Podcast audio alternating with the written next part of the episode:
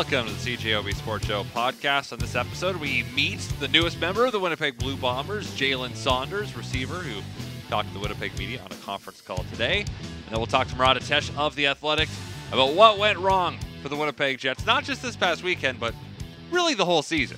That's coming up on the podcast. Jalen Saunders, Winnipeg Blue Bomber receiver, talked to the media today introductory press conference. The receiver who has not played in the CFL since 2018 suffered a knee injury that season and hasn't played in the CFL since. Now, he was going to play last year with the Red Blacks. He was supposed to play with them in 2020, but season got canceled. And then last year, he signed there before suffering season ending injuries in a car accident. So he's had tumultuous last few years, and he was asked how he described this time period in his life earlier today. It's been quite a uh, bit of a long road just to get back. Um, I, but I, you know, I've been fighting just to get back to this exact position, and been praying, and you know, just doing the right positive things, just taking each step, uh, getting back to this position. Um, so it's a blessing in disguise, that, you know, to say the least considering almost uh, almost had a, a, a fatal car crash last year around this time. So it's definitely excellent. And he outlined what that experience was like. You know, I was in Atlanta. I was taking my uh, my cousin to the airport. and I was driving back to my grandmother's I think it was nearby. There, her, her residence is nearby the airport.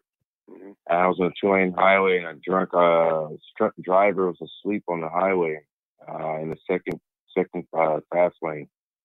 I ended up running to him, and a car from behind me hit me, and it's just it was pretty crazy, to say the least. I ended up having a pretty bad uh, leg injury, but it, it ended up healing up. Uh, you know, two months in, and you know, I was good to go. I just, you know, I wanted to just take the time off for the rest of the year last year, just get everything back strong and going.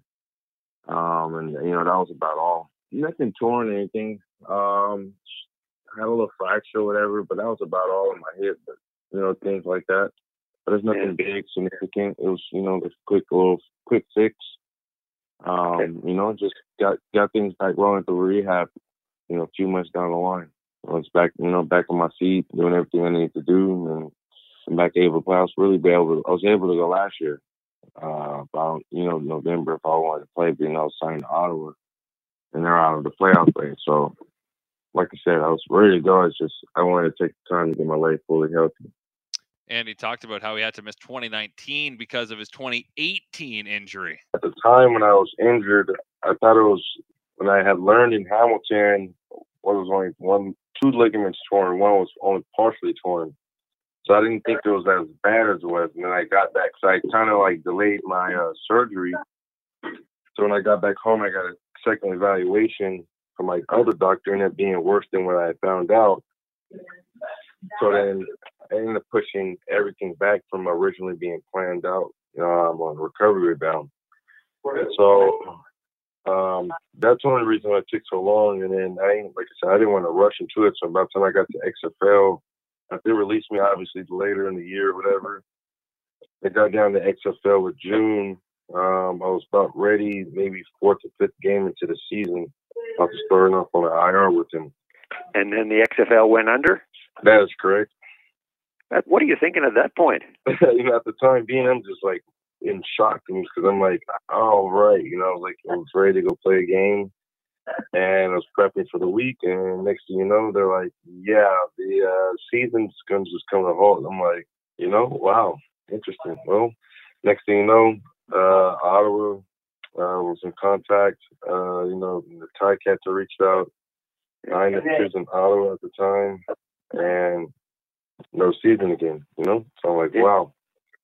Then I have the opt out deal going on, and came back, resigned, just to prepare, and then you know I had a car accident. So fingers crossed, been praying and hoping nothing strange or weird happens, no pandemics or anything, and you know now we're here. So hopefully these next next three to four weeks go smooth. You know. Right, training camp coming up in uh, just under a month, and for Saunders, a player who had a really good showing at the start of his CFL career. He led the Ticats in 2017, had over 1,100 yards on 76 catches, and over the course of 25 games, he had almost 2,000 yards on 121 catches, six touchdowns, almost 16 yards per reception. So he's good when healthy. Turns 30 in September. But he says he's feeling good now.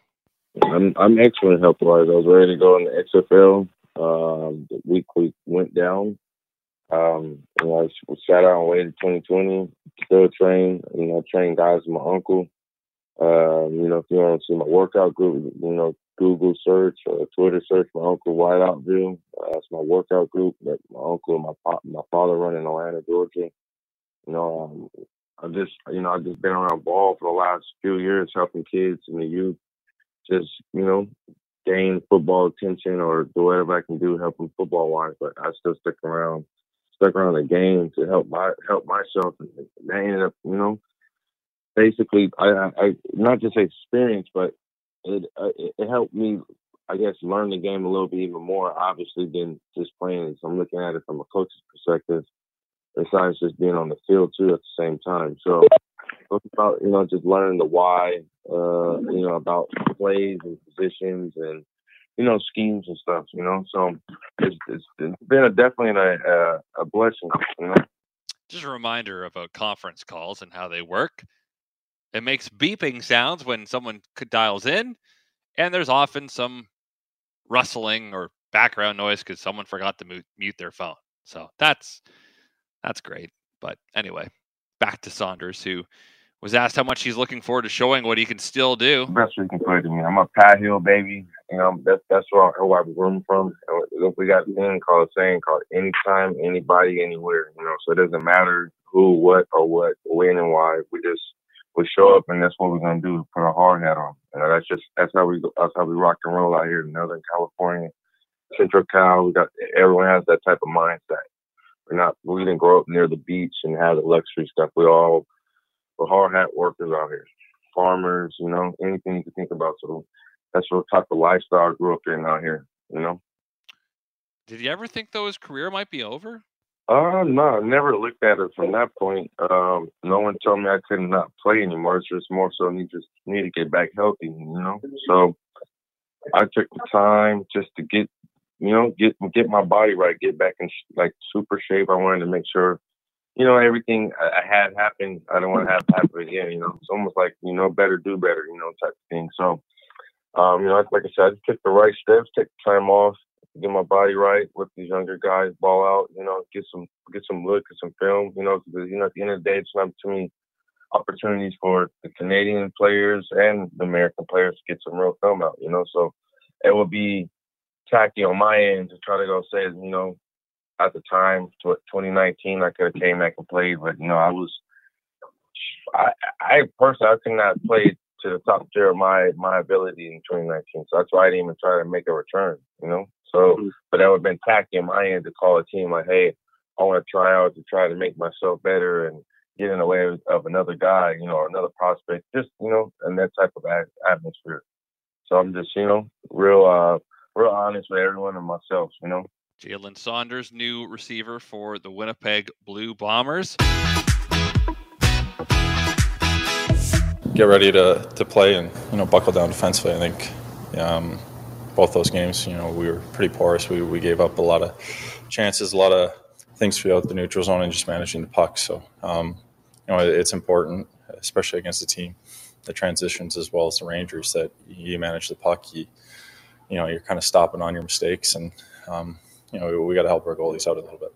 A very tough road trip off to a very tough start for the Winnipeg Jets. Two losses by large margins, margins, 6 1, 7 4 they gave up a ton of goals, as Adam Lowry and others have said. They've not been giving their goaltenders a lot of help, which is something they could say probably dating back a few years as we welcome in Murat Ates of The Athletic to the show.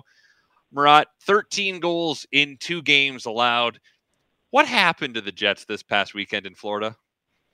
Well, they got beat, and they got beat badly by two teams that are amongst the class of the league, certainly the class of the Eastern Conference, and two teams loaded with skill, top to bottom, who commit to playing a very, very tenacious, um, structured, defensively sound version of hockey. So that when, as Adam Lowry says, Winnipeg is poor with its puck management, those teams are able to transition against the Jets uh, to uh, a great degree of weekend pain.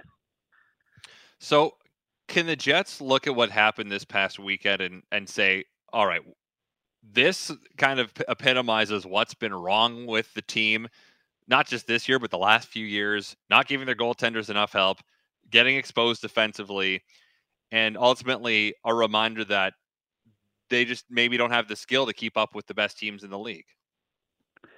I think that going against standard bearers like that and getting so soundly defeated by such a good structure and dedication as well as skill should be a reminder to the Winnipeg Jets that they're not playing at that same stratosphere of hockey right now. And then to sort of dissect why. I mean, the skill should theoretically be there to a certain degree. Winnipeg's loaded with it, and certainly some injuries um, would have impeded them this weekend. Mark Scheifele was unable to play, and he's just such a dynamic offensive player. But it certainly it goes beyond the weekend. It goes beyond those two teams, and like you said, I mean, it goes a couple of seasons now. The fact that we're having players like Adam Lowry or Paul Stastny on the weekends say that they're leaving the goalies out to dry. I mean, it seems as though something's coming to a head. They're acknowledging the degree to which they're not playing the way that they should. I asked Nikolai Ehlers, Paul Stastny, Kyle Connor, Dave Lowry, all of them over the course of the weekend, why they're talking about fundamentals like effort and energy and um, getting pucks deep and all those sorts of things with puck management. Why we're still talking about that at game 75, 76 of the season? Shouldn't the fundamentals be taken care of by now? And there weren't a lot of detailed, great answers to those questions because I think they're still searching for that in the Winnipeg Jets dressing room. And the fact that they are, I think, speaks to the fact that um, there's not a lot of uh, how do I say this? There's there's question marks about the commitment level and energy level, and I think there's some folks that pulling on different ropes in different directions in that room right now.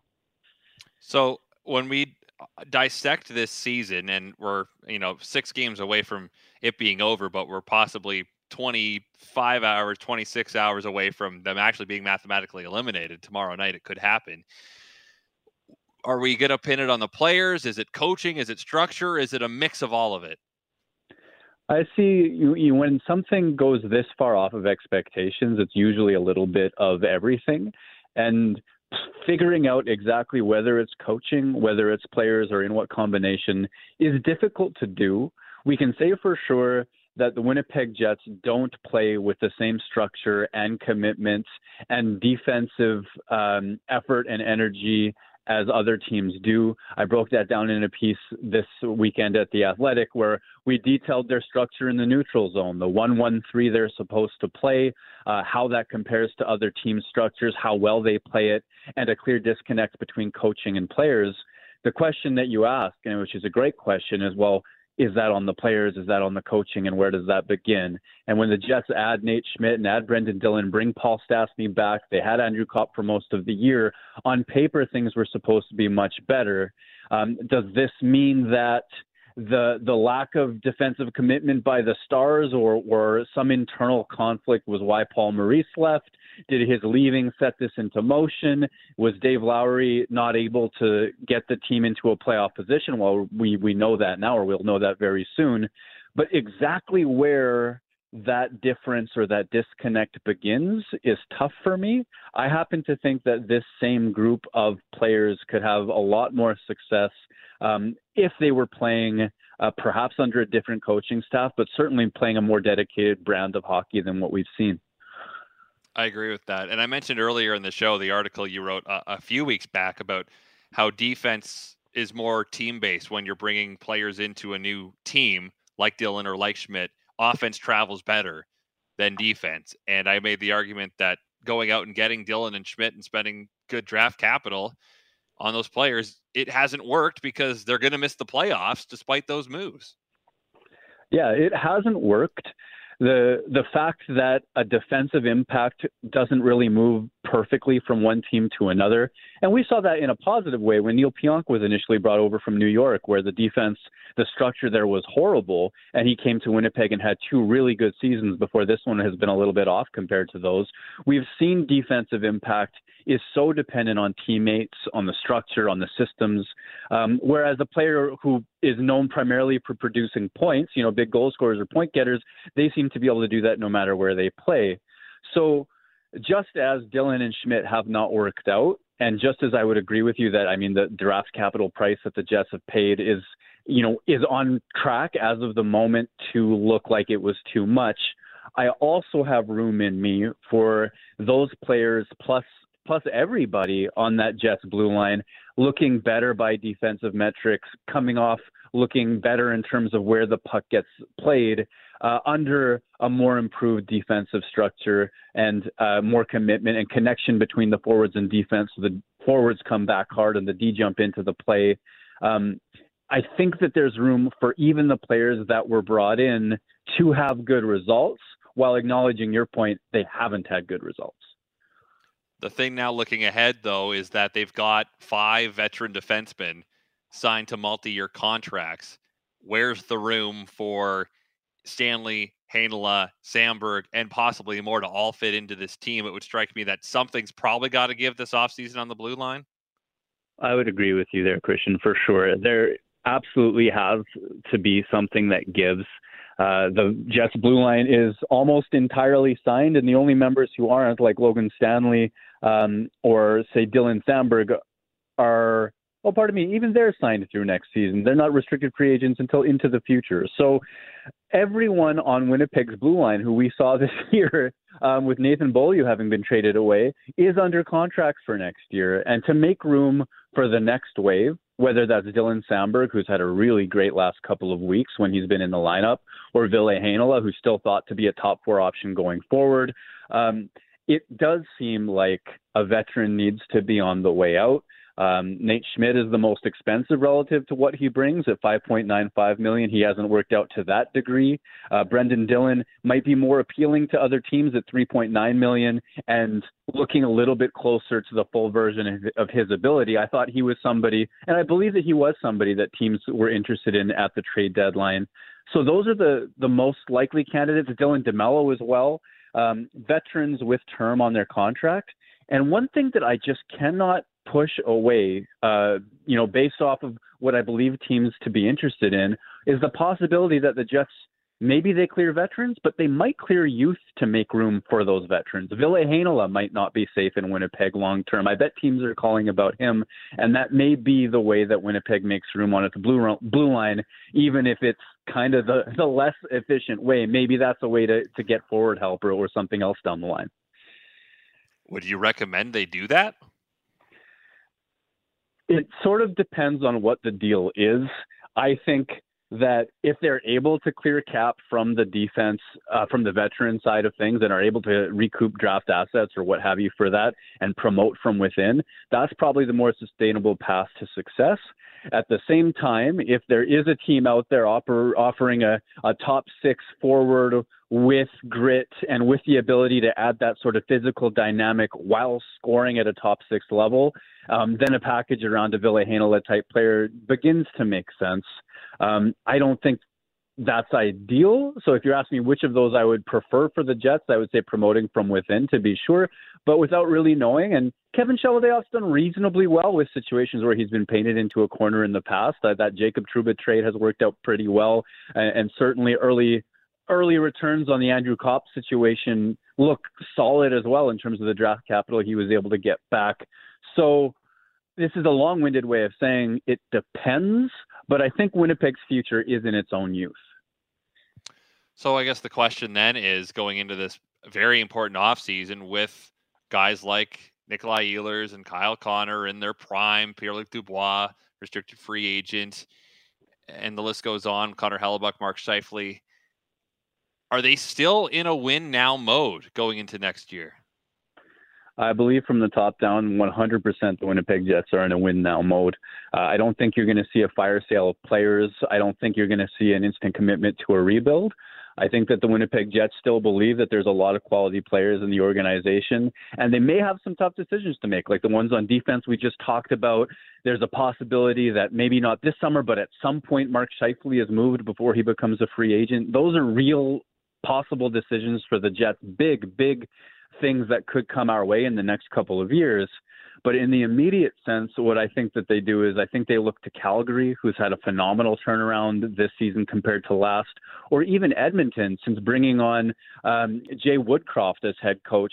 There have been situations where uh, really uh, really good coaching fits for an organization have been able to transform uh, a team's fortunes. And I think that that's the best case scenario in Winnipeg. And knowing that the organization tends to be loyal and tends to be long term thinking and not really a blow it up type of organization, I think that's most likely the, the hope in, in Winnipeg moving into next year. I'll get you out of here on this. I think I asked you a similar question a couple weeks ago, but six games left starting tomorrow against the Rangers. Is there anything we can learn from here on out this year?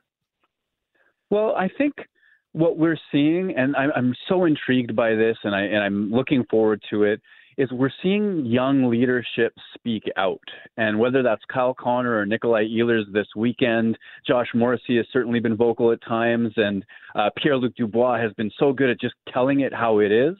There's this real sense that these young drivers, the guys in their mid 20s who are essentially in their prime, that they're finding their voice, at least when it comes to speaking to media and sort of intelligently picking apart what's going well or what isn't, even after tough losses. I think there's this real sense of this growing leadership group in its mid 20s and the degree to which they can develop confidence or they can build the culture they want to see in the team moving forward. I think that's what I'll be looking for. And I've been so impressed by guys like that, especially Kyle Connor this last weekend and Nikolai Ehlers, Paul Stastny as well, but he's a veteran. All to say, I, am curious to see where that goes, and, and confidence from those guys would be a great sign. Absolutely. Murat, appreciate your time as always. Thanks for this. And, uh, well, we don't have much time to go for the off season, but there'll be a lot to talk about for sure. Absolutely. Thank you, Christian. It's Murat Ates. You can find his excellent work at The Athletic. Well, thank you very much for listening to the CJOB Sports Show podcast. If you like what you heard, guess what? You can hear more every weeknight on CJOB from 6:30 to 9 p.m. Of course, that is when the Jets are not playing because if the Jets are playing, then I don't have a show, but I'll be part of the pre and post game coverage anyway. Thanks again for tuning in. Subscribe if you'd like. We're available on iTunes and other places I'd imagine. So farewell until we meet again. And thanks for all the fish. So sad that it should come to this. We try to warn you all, but